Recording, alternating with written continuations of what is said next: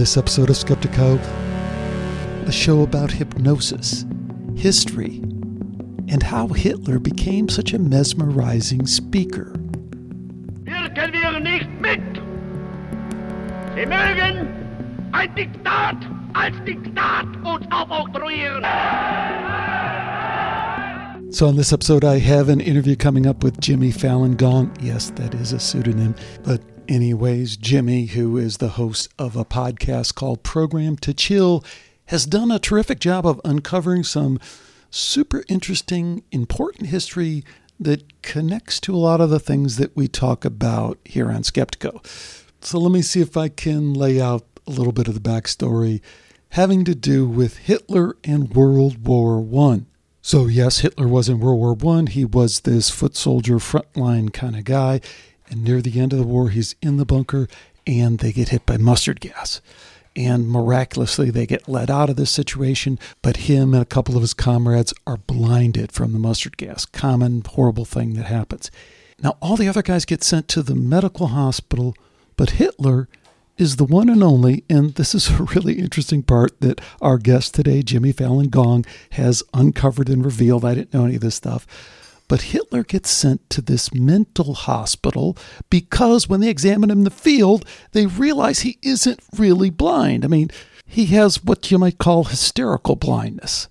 So, as history turns out, he arrives at the mental hospital and he undergoes hypnosis by a guy who is, at this point, probably one of the world leaders in hypnosis and happens to be having an ongoing kind of feud, one upsmanship kind of thing with his other hypnotist where he's showing him how to really do it. And he has this hypnosis session with Hitler that probably changes history forever. Here's how Jimmy describes it in his show.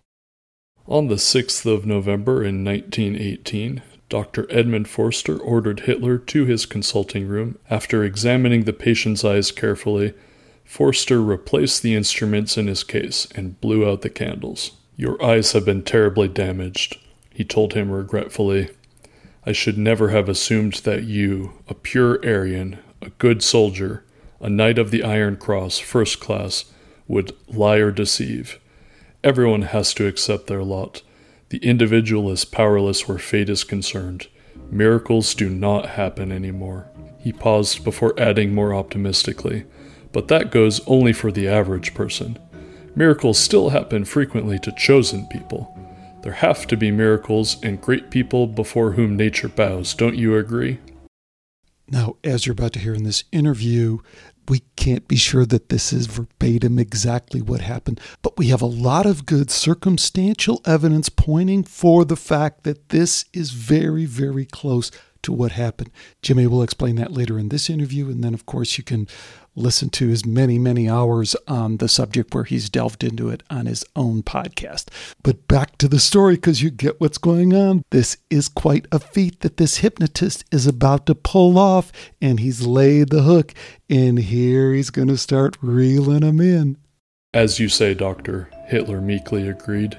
I am no charlatan, no performer of miracles, Dr. Forster went on. I am a simple doctor, but maybe you yourself have the rare power that occurs only once every millennium to perform a miracle. Jesus did this, Muhammad, the saints. I could show you the method by which you could see again, despite the fact that your eyes have been damaged by mustard gas. With your symptoms, an ordinary person would be blind for life. But for a person with exceptional strength of willpower and spiritual energy, there are no limits scientific assumptions do not apply to that person. The spirit removes any such barrier. In your case, the thick white layer in your cornea, but maybe you do not possess this power to perform miracles. How can I tell? said Hitler. By the way, one of the reasons we suspect this is what happened is that back then people didn't really recover from blindness caused by mustard gas, or if they did regain sight, it was like regaining partial sight or clouded sight or something like that. Hitler comes out of it, man, he's got that stare, he can see perfectly well, which fits much better with the hysterical blindness kind of thing. Now, the implications for this are much, much, much further than just the blindness thing, because it really shapes Hitler's understanding of mesmerism, of the mind, of mind control. All that stuff folds into this experience potentially. Anyways, that's something that we talk about in this upcoming interview. But the other thing we talk about that is related is this idea of retracing our steps in history. Here's a clip from Jimmy on that point. I'm very fond of like this documentary. It sounds pretty far afield from what we're talking about, but it's uh, Room 237. It's a creative look at the Stanley Kubrick movie, The Shining. The little boy Danny in the movie The Shining, he's lost in this like maze and he's running away from his father who's going to kill him if he finds him. And it's only through tracing his steps backwards and in walking backwards, he steps where he stepped. So his dad can't see where he's going anymore. He's he and then he basically walks backwards out of the maze, following his own footsteps. And humanity is essentially lost in a maze of history where everywhere you turn, there are just massacres and horrible events. And if we turn around or if we just stop, we might get axed to death by like our maniac father. We have to be engaged with history. We have to trace it back if we ever want to make any progress in this maze.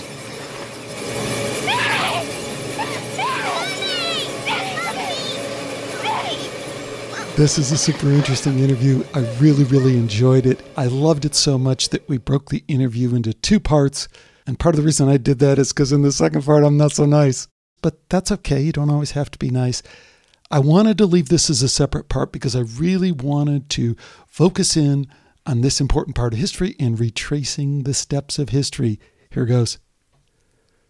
Welcome to Skeptiko, where we explore controversial science and spirituality with leading researchers, thinkers, and their critics. I'm your host, Alex Tsakiris, and today I'm very excited to welcome Jimmy Falun Gong from Gordita Beach, California, to hmm. Skeptiko. okay, wait a minute. Falun Gong, isn't that that crazy Chinese cult? And Jimmy Fallon, what's going on there? And I've never heard of Gordita Beach. I live here in California. Wait a minute. That's that's a reference to a fictional place from a Thomas Pynchon novel. What's going on here? Our guest is Jimmy Falun Gong. I have up on the screen his uh, Twitter site, which is quite exceptional. I first heard about him from his really terrific podcast that we're going to talk about, Program to Chill, um, where he's done an incredible job of digging to and exposing and allowing us to reorient ourselves to some really important history. And uh, it's just such a great show, and I've been glued to it for so many hours now that I was super excited and uh, glad that he's agreed to come on and talk with us here on Skeptiko. Jimmy, Welcome to Skeptiko. Thanks for joining me. Thank you so much for having me. I'm very excited to be here. You're a bit of an enigma. Can, any any chance you can kind of let it down a little bit, let us in? What's going on here? Who is Jimmy Falun Gong? For you, absolutely. I'll do my best to share a little bit. Um, I am certainly private. Uh, I think that I have I keep, you know, I stay a little more guarded than maybe most of your guests, but that's not because I'm mistrustful or anything. I just, I'm not exactly worried about like, you know, anything coming to my employers or anything. It's just, it keeps it easier. You know what I'm saying? Like, I of like course, of course, right. Simple, keep it chill. So, right. But, but in terms of, I, I mean, I am curious mm-hmm. a little bit about oh, you know your background, where you're coming from, your kind of professional um, interests, and and who is this guy who's doing all this stuff? yeah, so lifelong reader, pretty voracious reader. Um, professionally, I'll say that I work associated with finance and fraud And uh, in turn, I'm not associated with the Falun Gong. That was a stupid name that I came up with, and I did not anticipate building a brand or anything. So that's why it's so stupid. But um, you, you ought to, then you ought to maybe tell people who the Falun Gong are, because you know, yeah. especially given you kind of have some interesting political, you're this tinfoil left kind of thing that we're going to kind of talk mm-hmm. about. So in, in Falun Gong, I mean, that sends us all for a kind of head spinner. Who are the Falun Gong? I know I should honestly contemplate changing it, but the Falun Gong are a cult, and I believe they were banned in China.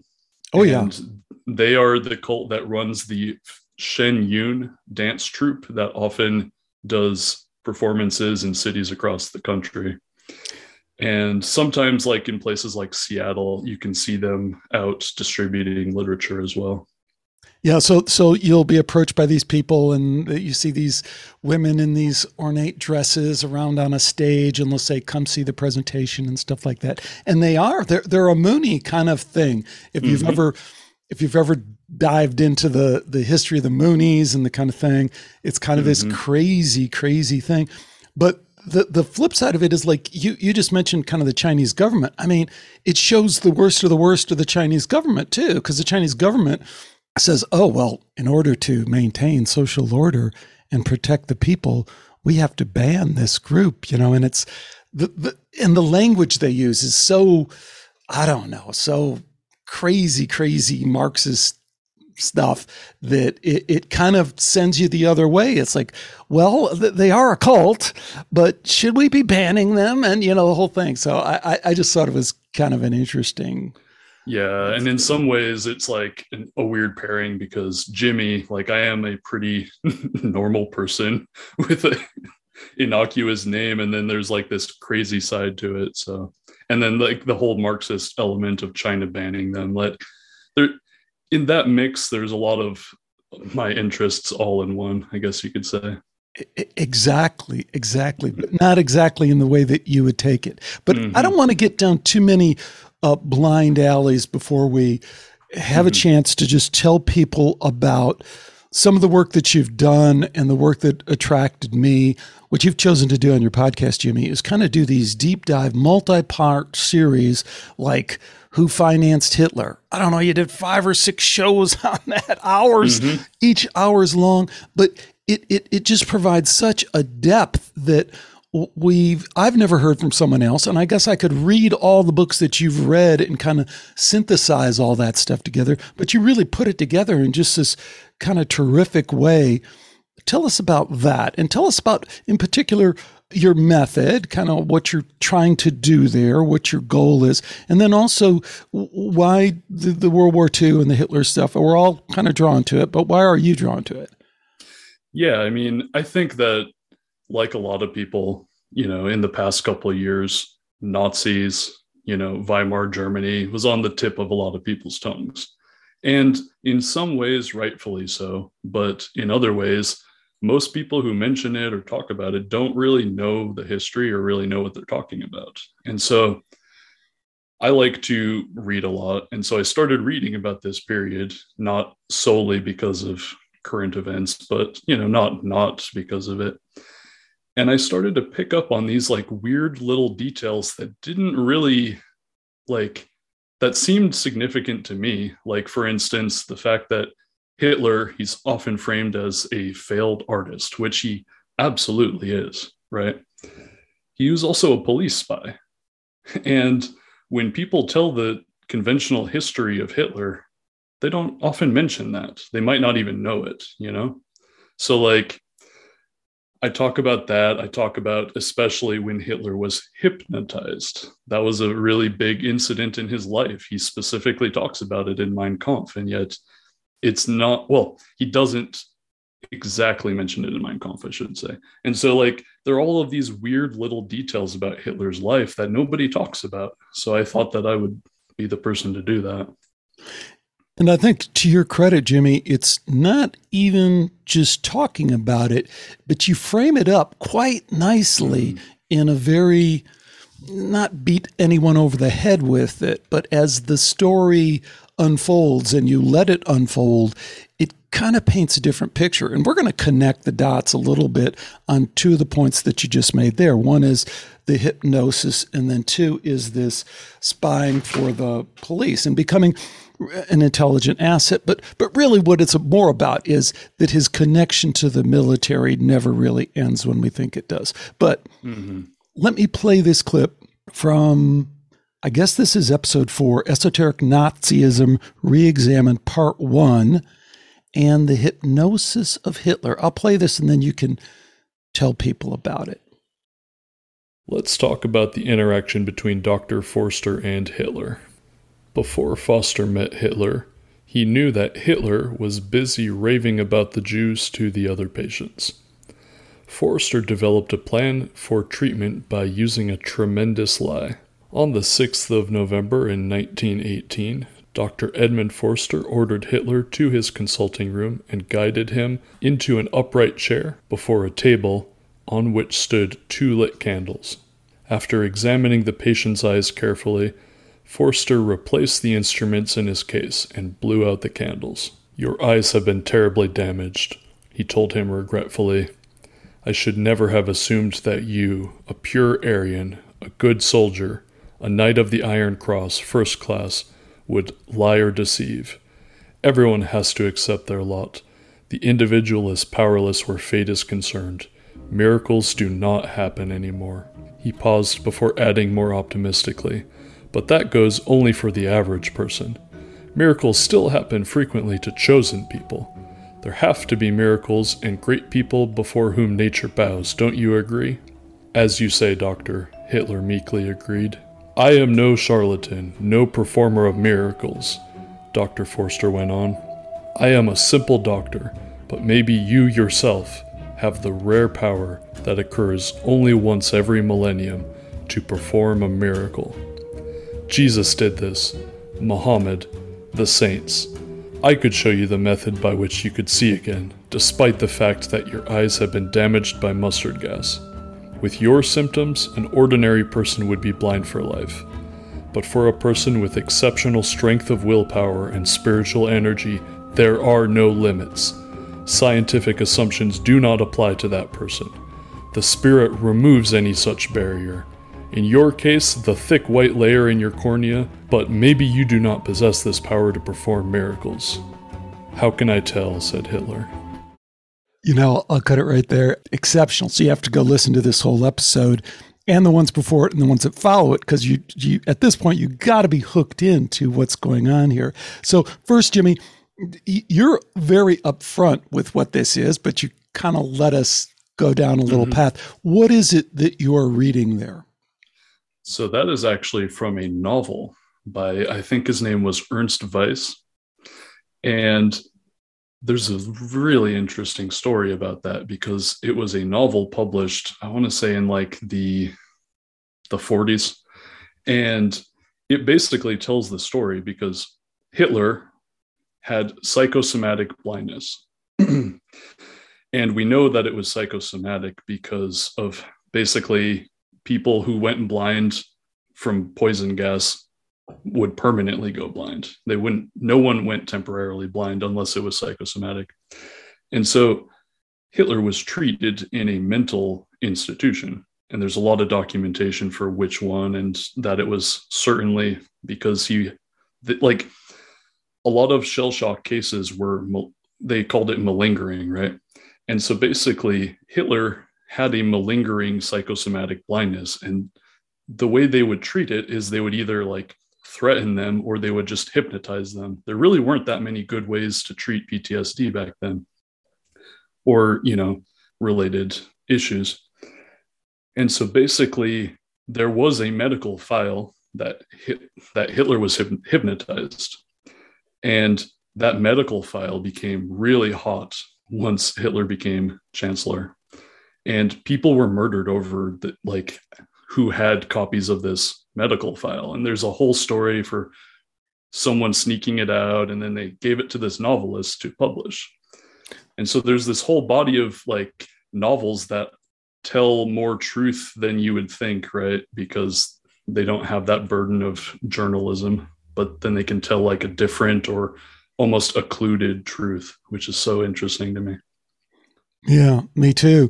So you do an awesome job because so that's a fictionalized account. We didn't have someone in there rolling tape when mm. Forster was doing the session. But all the evidence that we do have, as you point out in the show, suggests that this is exactly what did happen. And I thought, you know, a couple of more of the details of this, because this is such, this is worth all the time that you put into it and all the work that you did and sharing it to people, because this is such an important event as it turns out, and you pointed out to be. But a couple of things I would add to it. Hmm. One, Forster the hypnotherapist and psychiatrist who's working with Hitler, is tops like tops in the world. It just so happens that Hitler stumbles into his mental hospital. And this guy, because he is so good, and because the Germans are kind of leading this mesmerism, hypnotism from a medical standpoint, he's like kind of wants to use Hitler, who is a nobody, a complete nobody, just some other PTSD soldier that shows up, you know, but he wants to show his colleagues that hypnosis really can work if you know how to do it. And part of the way of doing it is kind of this stage magic kind of stuff that he does to Hitler, where, like, you know, gosh, you know, like you said, he hears that he's ranting on the Jews. So then he plays up this Aryan thing to him, you know, like, gosh, an Aryan strong man like you once in a, you know, unbelievably mm-hmm. powerful and meaningful when you put it into context. And then as you add, this becomes much more than just a matter of his medical records. It becomes this secret that he doesn't want out because, like you just mentioned, this not only affects Hitler in all these ways that we can't even begin to uh, estimate, but he becomes, it's part of the reason his speeches are being coached by some of the world leaders in hypnotism and mesmerism and cry. He's totally on board with the thing, but it also connects him. And I want you to speak to this, Jimmy.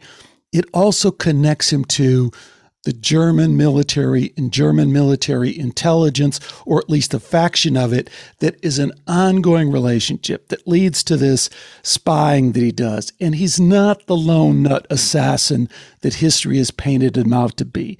No, for sure. Because during World War One, I, I believe Hitler was a like a lance corporal, like not particularly high in the military. He was essentially a nobody. And prior to that, he was a failed artist. So like nobody really knew who he was. No reason to care about him. But after World War One, Hitler essentially stays in the army as long as he can, partially because there's, you know, nothing waiting for him. He might as well stay, partially because after World War One, there was essentially like a series of basically revolutions in Germany that very well could have had Germany go the way of like the Bolsheviks in Russia, right? And so Hitler found himself involved in this subterranean group of basically army officers who were fighting to keep Germany from going red basically. And so he was on their payroll before and after he quote unquote left the army, but he never appears to have actually stopped working with these groups of people. And there's all kinds of interesting incidents from his life. Like Hitler at different points before, well, like before his traditional, like his party's rise to power, he would do things like buy weapons and hand them over to the police. He was involved in traveling, like he was involved in the um oh shoot, what's the name? The uh Freikorps. Like right.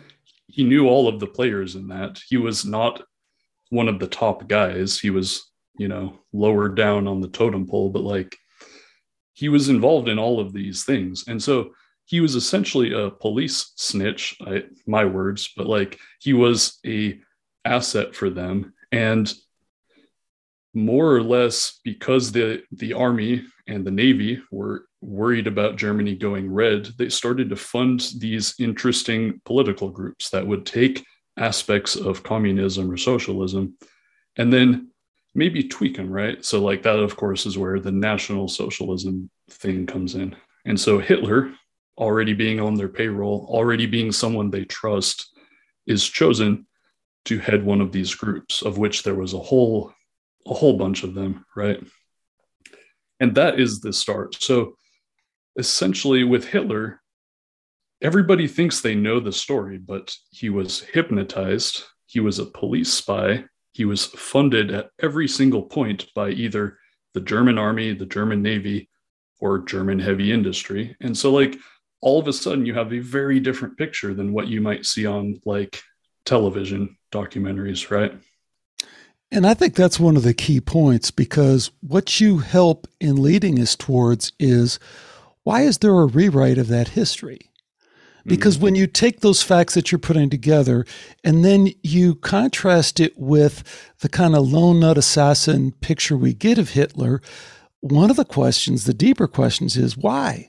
Why do we want to write it that way versus the other way? Because a lot of the stuff you're talking about from a political sense is really rather ordinary stuff. It's not extraordinary that mm-hmm. the Germans after World War One and after the just crushing craziness of the Versailles Treaty realized that they as a country had been backed into a corner and really had no future. And that is a, a political reality and an economic reality that they were facing and there were, as you point out, there's a number of different groups who are trying to jockey for position there because something is going to change.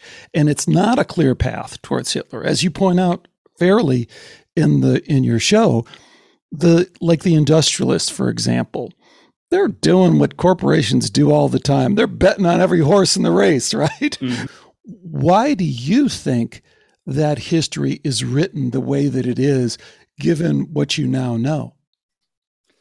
Yeah, I mean, I think that personally, putting everything on Hitler, it, it functions as like a scapegoat role, right? Because then if it's uniquely Hitler's fault, then we don't have to blame German heavy industry. We don't have to look at how the army and the navy have always basically done this. And that is true for just about every country. So, like, and and of course high finance. So like if basically if all of these groups have some degree of culpability including british banks then you know that is such a more complicated story. We might draw some different conclusions from world war ii but if we can just say it was hitler he was uniquely evil therefore story closed. Lone nut right?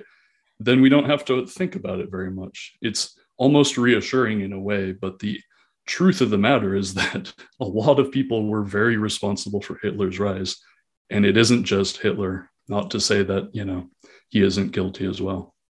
Uh, well, not to say that he isn't like super duper guilty, you know, because because mm-hmm. we don't want to kind of wade into the hoaxer kind of stuff because yeah. it's ridiculous. Well, what- I, I, will go firmly on the record and say that, yeah, it was not a hoax or anything. Like Hitler, certainly guilty of everything he's been accused of doing. It's just that his rise had a lot of players involved as well. Yeah. Great.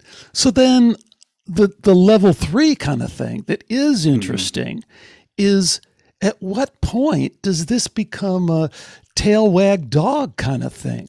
Because T starts making some decisions at various points in the war that are completely kind of off the rails from a military, from a strategic, from a geopolitical standpoint. And he kind of goes down this path that a lot of the people around him, and particularly the industrialists and the politicians and the people in the army are going, This is insane. What are we, how, how did this guy get this much mm-hmm. power? What are your thoughts? Well, I mean, for one thing, he was super high on amphetamines. So we have to take that into account. And then, yeah, I mean, there were certainly decisions that Hitler made that I still do not understand because they didn't seem to work for anyone's benefit including his own. Like there were things that just don't make sense. Like one of the major things is that Brit like British banks basically backroll like they funded Hitler's rise after before, during, and after certain points. And, and, and Jimmy, expound it, on that. Expound on that, like yeah. you do in the show, because in a very subtle way, they do it in a way that is allows them plausible deniability of it. Right? They guarantee loans. That's right. They essentially like like the highest banker in Britain met with like the highest banker in Germany and said, "Yeah, just pay off the Nazis' debt. It's fine. We're we got it." And it was a verbal agreement. Like and they were meeting secretly like and then they they structured certain debts to make it so that not like no money was actually going they were just guaranteeing the guarantee of a guaranteed debt so it was like structured to keep their name off of it keep them far away in fact but like if you get into the weeds of it yeah britain signed off on the nazi parties like having their debts covered. And I don't know why they would do that because it almost immediately backfired and they went to war with the United Kingdom. So, like, clearly, if this was the plan, then it went sideways. And you can draw a lot of conclusions from that. But, like, no matter what, you should probably be critical of what the banks do, right? That I think that's a fair lesson to learn? Well, I mean, I guess that's not the lesson that I take away from it because mm-hmm. all these business interests have an interest. That's why it's a business interest, right? So, you know, how are they supposed to play it? I guess is the is the question. And it's it's tough to know either way. It's it's like when you talk about the industrialist, I, I don't really know what you're supposed to do if you're like I forget the guy in the region who's running the coal mines in the region between Germany and France that France has completely created a slave labor situation, not letting them export the coal. And this guy's even gone to the laborers, to his workers who aren't usually aligned. It's like, look, we're all screwed here. I'm screwed as the owner of the company. You're screwed as the employee. Let's not do it. Let's not go along with the French. So uh, all these lines are very uh, blurry when it, when money is involved. Uh, so I'm not sure that you know the line to the banks is like the banks, the banks is. It, it gets people crazy in the same way it gets Henry Ford crazy, and he says, "Oh, the banks. Well, those are all Jews, so now we hate Jews." It's like, no, there's no. Uh, it's there. There's like some reality to the preponderance of people who happen to be Jewish and have been kind of ostracized and then found a way to connect and stay connected and that they are, are dominate certain industries. I mean, that's just like that's why all the Greeks own all the coffee shops in Chicago where I was brought up. I mean, that's just how stuff is done. But you know what I'm saying? I, I think it's it's easy to kind of take that stuff too far. It's like, oh, it's the banks. Oh, it's the industrialists. Well, I don't know.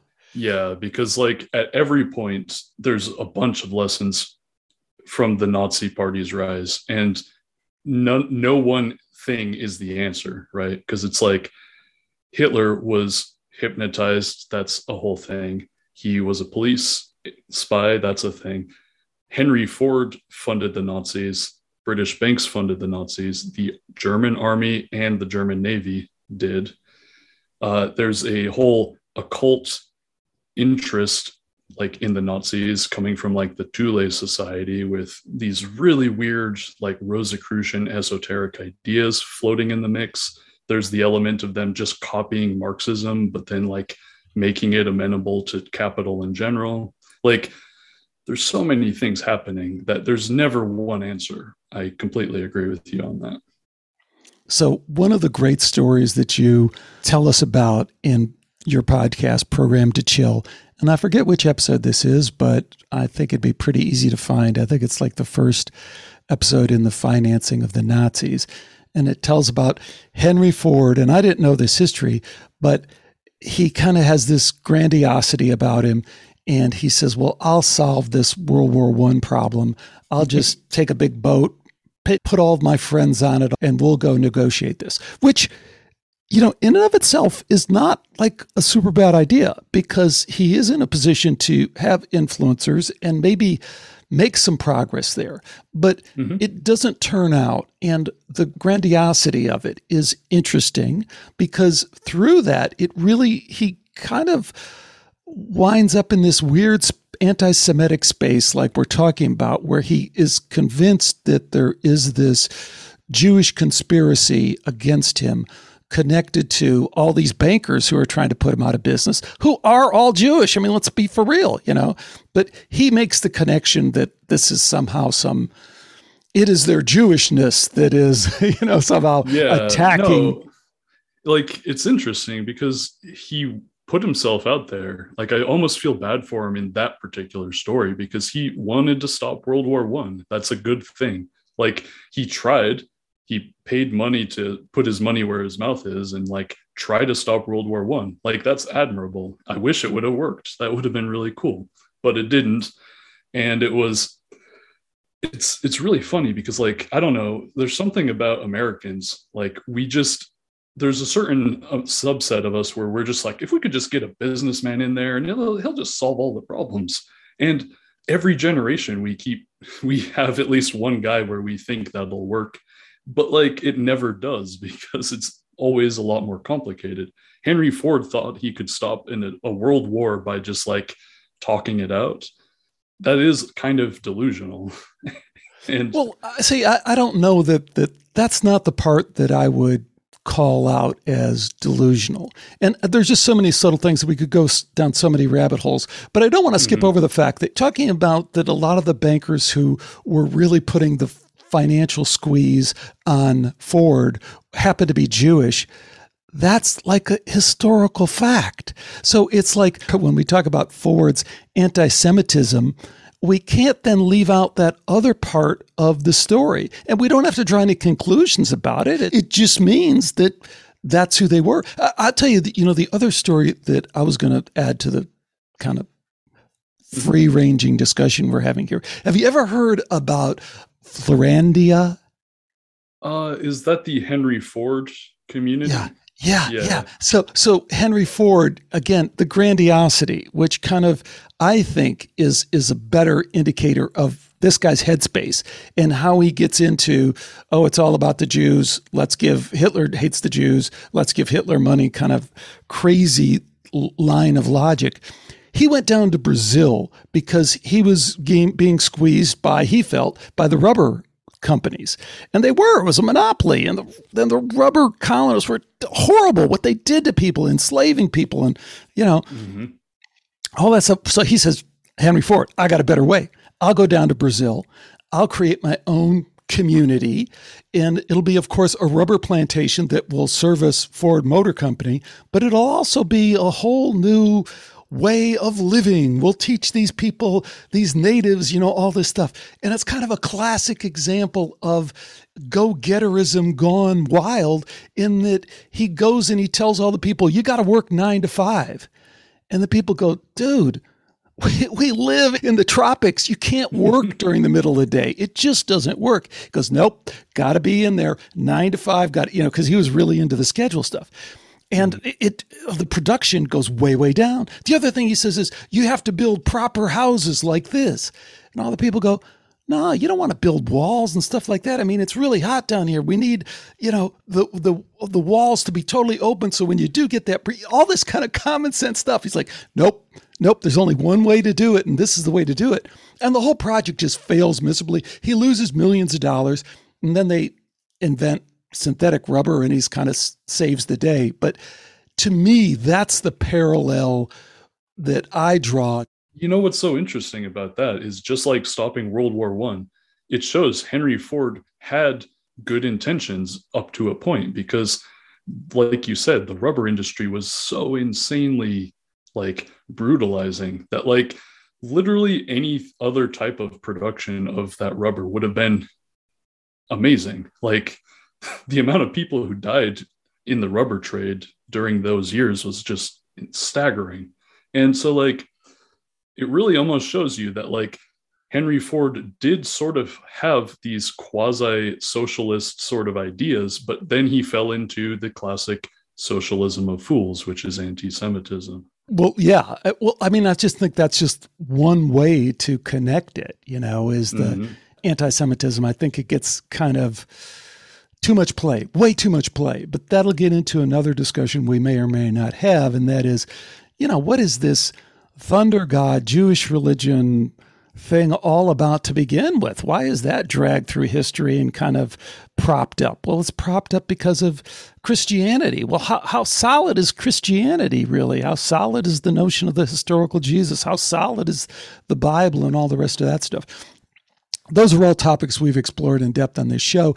I don't think it's mm-hmm. appropriate for what we're talking about right now, but I think once you start to unravel it, I, I it just puts a whole different spin on it. It's like, I, I don't Jewish. I mean, what the, the? It's kind of a goofy, you know, obey all these rules, spin around three times, don't eat this and that. It's not anything from a contemporary standpoint, we'd say, well, wow, that's they, they really got some insights into the divine nature of the human consciousness experience, you know. Not that any other religion would as well, or Falun Gong or Moonies mm-hmm. or Scientologists, but we never we never bring that to the table when we talk about anti Semitism. You know what I mean? It's just like, oh, it's anti Semitic and oh my God, that's led to the Holocaust. Well, yeah, it did because crazy people can do crazy kind of stuff and they can do it for long periods of time. So I don't know, it's kind of a kind of a rant, but maybe you want to jump in there with kind of part of that because I think it does parse this anti Semitism, anti Jewish thing a little bit differently. Yeah, I mean, in the case of the Nazis, like they would scapegoat the Jews, and it really, a lot of the things they were complaining about were not actually the Jews' fault. Like, I know that is kind of an obvious statement, but like, the the like the scapegoating function it can really be any group it can be pretty arbitrary sometimes but like it feels good to blame people for things and it's all the like it's more effective if you can blame them for some true things right? So like but yeah i mean i agree. It doesn't even necessarily have to correspond that closely with you know reality honestly. Yeah and that's not exactly where i was going. So jimmy you're a christian? Uh yes i was actually raised mormon. Oh you were raised mormon. You know i saw mm-hmm. you have an episode on uh the Farm with my buddy Steven Snyder. I haven't right. listened to it yet, and you guys get into the Mormonism thing. Very interesting that you're Mormon because, I mean, do you think Mormonism is a cult? Uh, well, okay. You know how like sometimes you hear that sound bite that's like every religion used to be a cult, and a cult, you know, eventually becomes a religion, which like I get what they mean in a certain sense, but like ancient cults didn't necessarily have this like weird confluence of like intelligence agencies and like you know funding them and like they weren't necessarily instrumentalized in all of the same ways. I mean, there were a few cases where you could sort of make that claim actually, but you know what I mean? Like when people say cults, they think Jonestown and then that's not necessarily what they mean. Like when like a professor professor of religion says it. You know what i'm saying?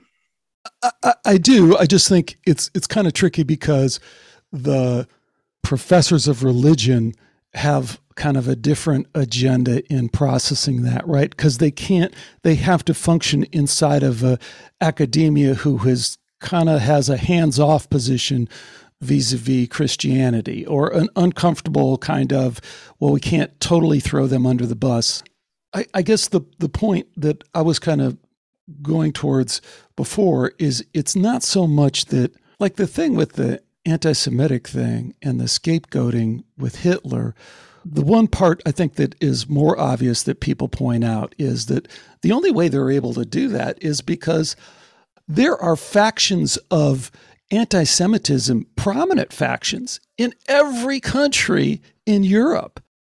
I just did an interview with a guy named uh, Scott Shay, and he's written this book on kind of conspiracy theories in academia. And he's Orthodox Jew. He's very, very successful guy, very successful banker in New York. The guy's probably a worth a billion dollars. I give him a ton of credit for somebody who has that kind of financial means, but he's still engaged in the same kind of dialogues that you and I are in digging through this stuff. And his book mm-hmm. is an expose on kind of anti Semitic and uh, anti Zionist conspiracy theories. So, like, one of the really fascinating points about his story is his father. His father is in Lithuania and he's 14 years old, and the Nazis come in, and suddenly all the neighbors, all the people he's lived with for generations, his family has lived with for generations, go, Yep, there he is. There's the Jew. So they make it so easy for the Nazis because there's this long standing anti Semitism that's just barely beneath the surface. Scott's dad is sent to Auschwitz. He should have died by all accounts. It's a horrific, horrific thing. So, this part of history that we just got to make sure we understand. They were tapping into this thing that had been repeated over and over and over again through history. 1492, the Spanish, you know, at the same time they send Columbus off on those boats, they also send all the Jews too and say, get the hell out of our country. And mm-hmm. I would roll that back all the way to early Christianity. I mean, the only reason Judaism stays around is kind of as the punchline to the joke of who killed Jesus. Well, it's the Jews. I mean, yeah, it's kind of it's kind of the Romans, yeah, but it's really the Jews. They are the antagonist in the story, which I think is a psyop. Now, I don't want to get into we can get into all that at a later time, but I think that's how history plays out and that's why we forget how deeply embedded this anti-Semitism is. No, I think that that's by and large the case. Like they were put, they were sort of forced into a bunch of different professions, and then, you know, historically, like doctors, dentists, jewelers, bankers, like there's obviously these certain professions that they were sort of forced into, and then they just stayed in those professions. So yeah, absolutely. Okay, so we've kind of drifted a little bit from Programmed to Kill, your excellent show. So bring us back. What are some of the other storylines? I don't want to say storylines because this is history, history rediscovered and history recalibrated. What are some of the other major threads or or what you're most proud of in terms of exploring on the show? Yeah, so I did a it might not sound that enticing to listeners, but I did a 12 part series on Krupp steel, which was in that Ruhr Valley, where basically the Germans took all of the ore, they made steel. And I sort of like lay that out across like 400 years and like map it onto different major events in world history, mainly World War One and World War Two. And there's all kinds of interesting interesting little subplots that you know go along that. Um, i also have done a lot of work examining different authors and their intelligence connections because if you are a fan of like jd salinger you know ira levin william peter blatty aldous huxley you know like you read george orwell like you read these authors and you think of their works and you don't think of them as spies necessarily, but a lot of them were. And so I sort of thread the needle on that. And there's some really interesting things that can be gleaned from looking at their careers with an eye to intelligence. Absolutely. You do tune into the intelligence connection. You also connect it to business in a really smart way that not a lot of people do. And that's that you know, our intelligence organizations, a lot of them started out as business, internal intelligence, you know, mm-hmm. spy on our competition, make sure our competition isn't spying on us. And then from a legal perspective, the the first couple episodes with uh, Sullivan Cromwell and uh, the Dulles brothers, great, great, great stuff. Talk a little bit about that as well. Oh, yeah. I mean, I think that all the modern intelligence agencies seem to be tied in with banking and finance. And that's especially true for Great Britain and the United States. So I did a couple episodes on Allen Dulles, John Foster Dulles, and the the uh, law firm that they worked for, Sullivan and Cromwell. And Sullivan and Cromwell was they're still around. They're in fact doing deals on mergers and acquisitions to this day that are, you know, have a global impact. But Sullivan and Cromwell started off as the law firm for different cliques of basically slave owners. And they never really stopped being what I would con- characterize as almost cartoonishly evil. and that is the uh, skullduggery that basically the intelligence agencies recruited a bunch of these Wall Street lawyers to do their spying. It's just, it's interesting. And along the way, you give us a much deeper insight into the Dulles brothers. So, uh, as kind of a 10,000 foot view for those who aren't familiar with it, who are they and why are they important? Why do you say at some point they are probably two of the most important attorneys in, in history, in American history of the last, I don't know, at least 100 years? Yeah, I mean, you'd really have to go to either the founding fathers or Lincoln or something to find someone like a lawyer who is more important to U.S. history. Uh, John Foster, well, the Dulles family, like they occupied important positions in various presidential administrations, but it was really John Foster Dulles and his brother Allen Dulles who achieved that high level because Allen Dulles was director of the CIA, and John Foster Dulles, I'm pretty sure, was Secretary of State. And together, like they controlled the covert and overt, like foreign policy for the United States for like decades, essentially. It's just remarkable. Yeah, they certainly influenced it heavily, no doubt about it. And you know, we so you do this long thing, and you haven't even gotten up to the Kennedy assassination, which I can't wait. You know, because most people, when they think of Dulles, they think JFK. And uh, again, you're just doing a marvelous job of filling in the Thank backstory you. in a very important way. At some point in one of the shows, you kind of speak to where you'd like to see your show fit in in terms of uh, making a difference in terms of kind of changing the paradigm a little bit. How do you see that jimmy?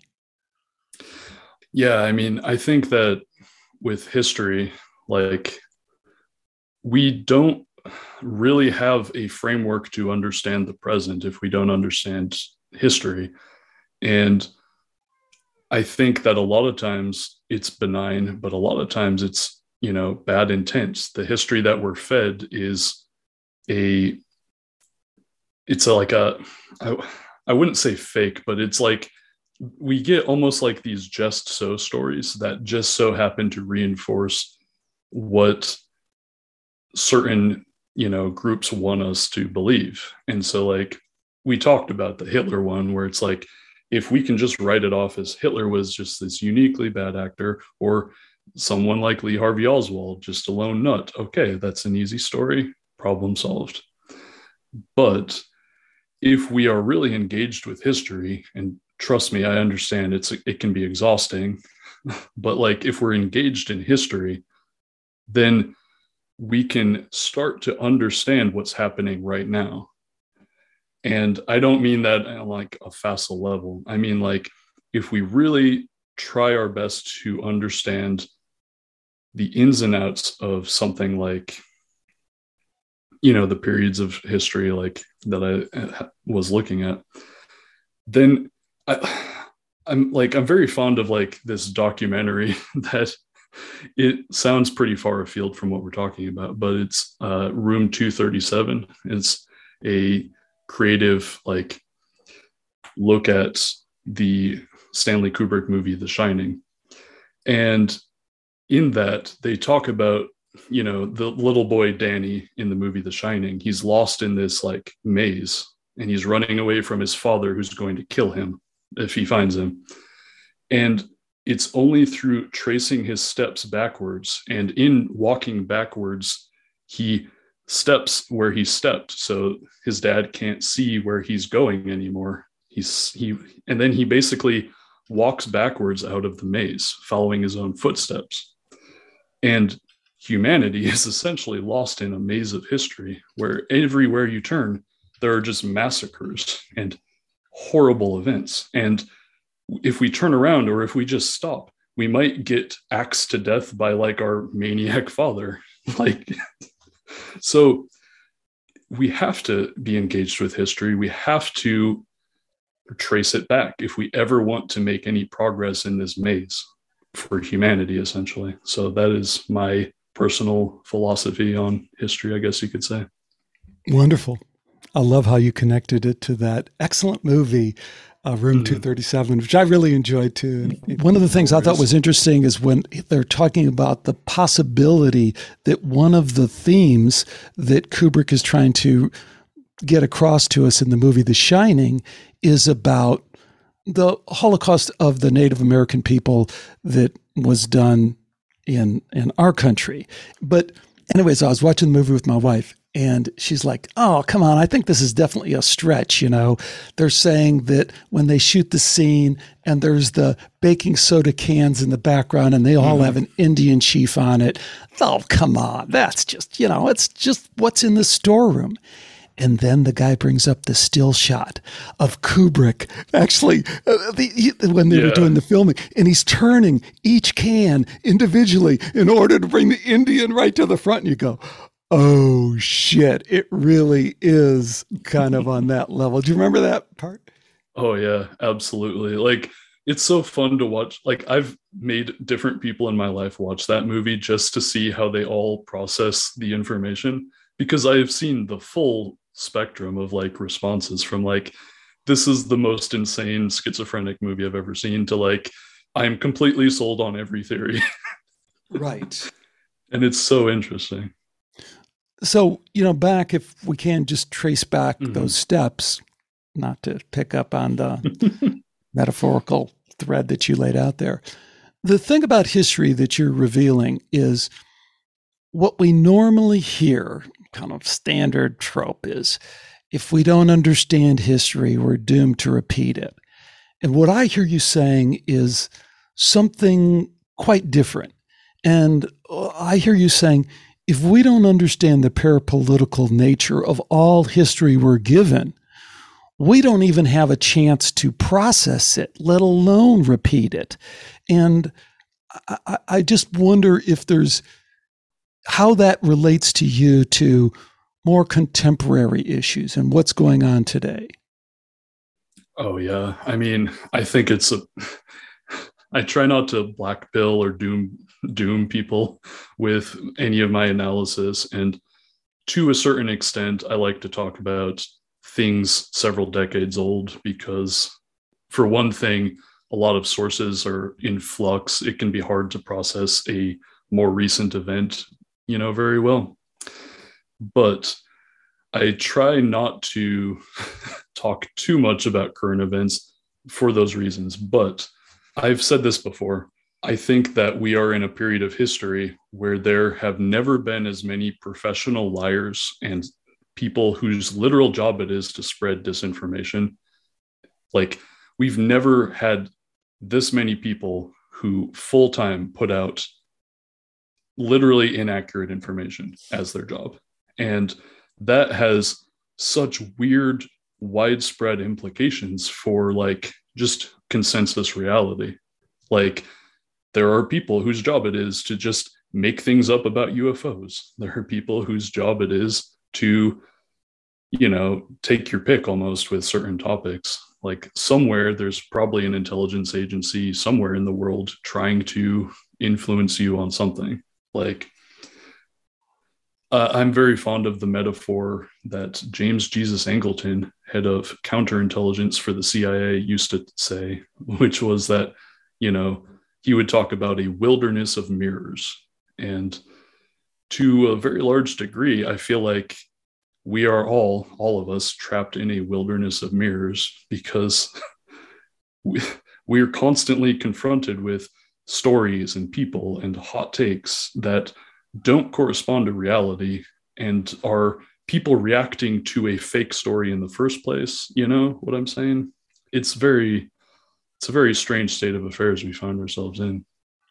I agree with you on a number of fronts. One, I like you prefer history that has a little bit of a age to it, a little bit of crust to it, because it, it does settle down and it gives us some distance from it also emotionally. It's kind of hard to even mm-hmm. process that. At the same time, the problem with that is as it moves further and further into the sunset, it's more prone to being uh, rewritten and uh, mm-hmm. irrecoverably rewritten in a way that we can't get back to it. No one talks about 9 11 anymore. It's like it's gone. It's like no one talks about Building 7. What the heck happened with Building 7? But, you know, one of the points that, that I thought would be interesting to kind of talk about, and I don't even know that I might even divide this interview into two sections because, or 2 mm-hmm. shows. And that's what I did. I got two shows with Jimmy. The second one is coming up. We get into some really interesting stuff about the tinfoil left and about worldview collide with regard to UFOs and some other stuff that I just think is fantastic. And I haven't seen slash heard that conversation anywhere else.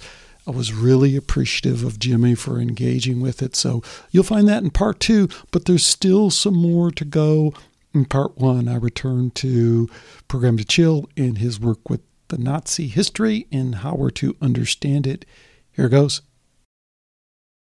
Okay, Jimmy, fantastic. I really, really appreciate the way you've kind of allowed us to go places and do the worldview collide kind of thing in an interesting way. And I hope we've turned people on to your excellent show because you really got to check out Programmed to Kill. I guarantee if you if you are into history at all, like I am, you're going to love this because you're going to discover a ton of stuff that you didn't know before. Tell me this, though. If we were going to connect what we know now about the Nazi operation, which it was, and its connection to government, big business, big money, and big politics in Italy and in Great Britain and in other places.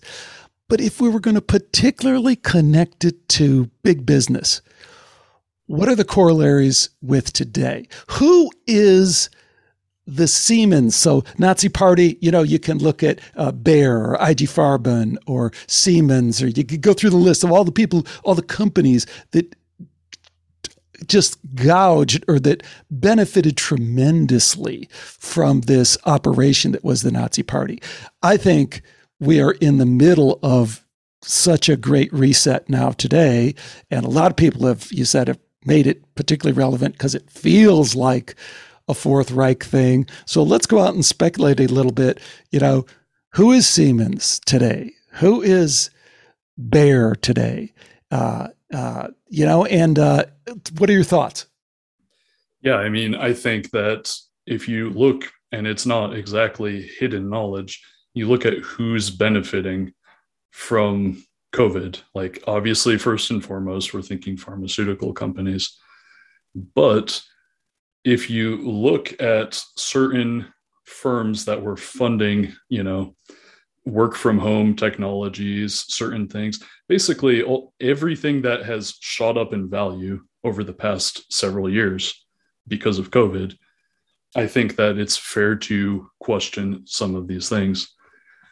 Um, I think that we have also seen an increase, and there's a, almost a market increase in capital accumulation from the before the pandemic and you know now and basically this has always been the case like the rich generally get rich quicker than you know the rest of us but like there are specific policies being put in place that are squeezing the middle class, squeezing small business owners. And trust me, like I am not exactly crying for the small business owner, but I don't think it's healthy for America for those to dry up. You know what I'm saying?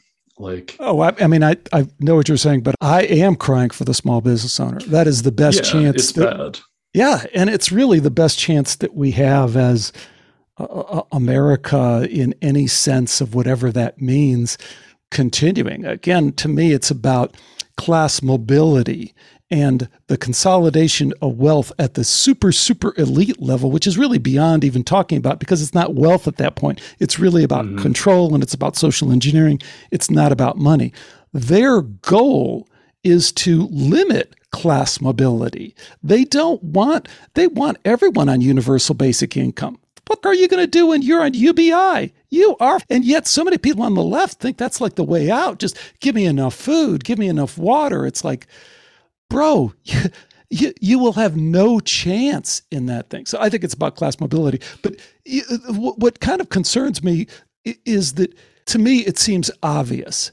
When Google is Siemens, you know, mm-hmm. Twitter to a certain extent, Twitter. I mean, what the the media is so completely controlled towards one message. It's ridiculous. And oh, but now we're going to get a, another voice because Trump has a billion dollars and he's going to buy the other thing. Do you think Trump is truly an independent kind of voice there? I don't. Uh, the idea that Google, Facebook, Amazon, Moderna, these are companies that, for the most part, are kind of supported or championed by people I see on on the left or kind of the social wokeness kind of folks. They don't see the social wokeness folks. They don't see Facebook as a threat. They don't see uh, Twitter as a threat. They see it as, gosh darn it, they're doing the right thing because they're not letting those crazy ideas out there, those dangerous and crazy ideas. What an op. I mean, it's a complete op. That's the parallel to me with the Nazism. Yeah, absolutely. Like I agree with you on UBI. Like it's the way it would be implemented would be to undercut people's ability to, you know, rebel or basically pose any meaningful, you know, resistance to the people implementing the policy in the first place. And yeah, like there's no reason to trust tech companies they uh, do not have people's best interests in mind. And to go one step further, like they were all basically astroturfed by DARPA in the first place. So, like, they were never a meaningful challenge. They're just an extension of the soft power of essentially the Pentagon like network of businesses in the first place. So it's like it's all one big network essentially. I'd agree with that to a certain extent. I'm just reluctant to take that too far because I think it's like the MK Ultra thing when you take it too far and you start seeing all of it as some organized. No, there are 150 MK Ultra programs spreading through all these universities, and there are all these different people who have different spins on what it should be. Yeah. And I think the same thing with the DARPA and the Google and like if you're if you're some guy at DARPA or if you're some guy in some intelligence agency, of course you want to have an in with Google. You want to have an in with all these companies. But that doesn't mean you control them completely any more than the history that you reveal to us about Hitler is very telling, right? Mm-hmm. They had a connection with Hitler. But from what I learned from you, I think it's also wrong to think that Hitler from the very beginning, from the early 1920s, is somehow a puppet of some agency and his, you know, that he is totally doing this under the direction of some guys in a smoky dark room in the back. What are your thoughts? Yeah, with something like Google, Facebook, you know, they're. it's almost like you're throwing you like you're John like DARPA is Johnny Appleseed throwing seeds everywhere. And you know some of them aren't going to grow, you know some of them will. And then you planted that seed and you will have a relationship there and they will never forget that, but they won't always do what you say and vice versa. Like it's yeah, it would be wrong to say that like DARPA controls Google, but like, you know, but like Google was essentially taking research done at universities and they basically privatized it. And then they do, then they are basically beholden to those, you know, organizations and they share the data with government bureaucracies, you know, and so and so on and so on. Same with Facebook you know, specifically that LifeLog program, like it's almost more transparent there. But like, yeah, I agree. It's not a one to one control thing. Jimmy, what's coming up for us on Programmed to Kill? There's so many, given what you've done so far, there's so much more you could do. Where are you going to take us? Well, I'm currently taking the listeners on a ride into Japan, where we are looking at fascinating imperial Japan. So we're talking like the colonization of Korea, Manchuria, China. We're going to look at Japan's bioweapons program. We're going to look at their banking system, uh, the Yakuza, different right wing organizations, different cults that they've funded. So it's going to be a pretty wild ride.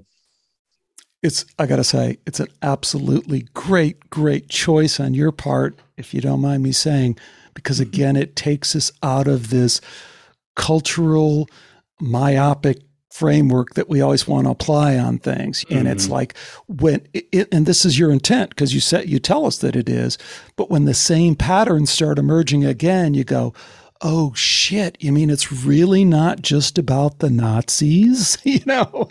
Yeah exactly. Like japan like americans sometimes think japan functions differently for some reason but like it really isn't that different from Germany in terms of like the political like like body politic and like the different how the economy interacts with the politics. And that is also true for America. Like the same industries tend to fund s- certain wings of politics and it's like it's been pretty consistent over many decades so it's just really interesting to flesh that out well, best of luck with that. You have a huge fan in me, and I can't wait for the next episode and where you're going to go with that. And when you get around to talking about the Dulles brothers and their involvement with JFK and the missile crisis, oh, yeah. it's something I can't wait to hear. Folks, make sure you check out Programmed to Kill, Jimmy Falun Gong. Uh, hey, Jimmy, any uh, plans for any other media ventures, books, other uh, things that you might be up to? Uh, not in the near future. I've thought about writing a book, but maybe maybe one day I would like to, but nothing in the works right now. Great, great. Well, uh, it's been great having you on. Spend a couple hours. Maybe we'll break it into two. Maybe I'll leave it as one. But thanks so much for joining me on Skeptiko. Thank you very much. Thanks again to Jimmy Falun Gong for joining me today on Skeptiko. If you liked it, remember to stick around for part two. I think you'll find it interesting. The one question I tee up from this interview is go do a little research and see if you think Jimmy's right about the blindness thing, the mesmerism thing. It's a fact that you ought to be able to wrestle down to the ground one way or another. And it's important regarding retracing this history. I think, isn't it? Isn't it important? Let me know your thoughts. Plenty more to come. As always, take care and bye for now.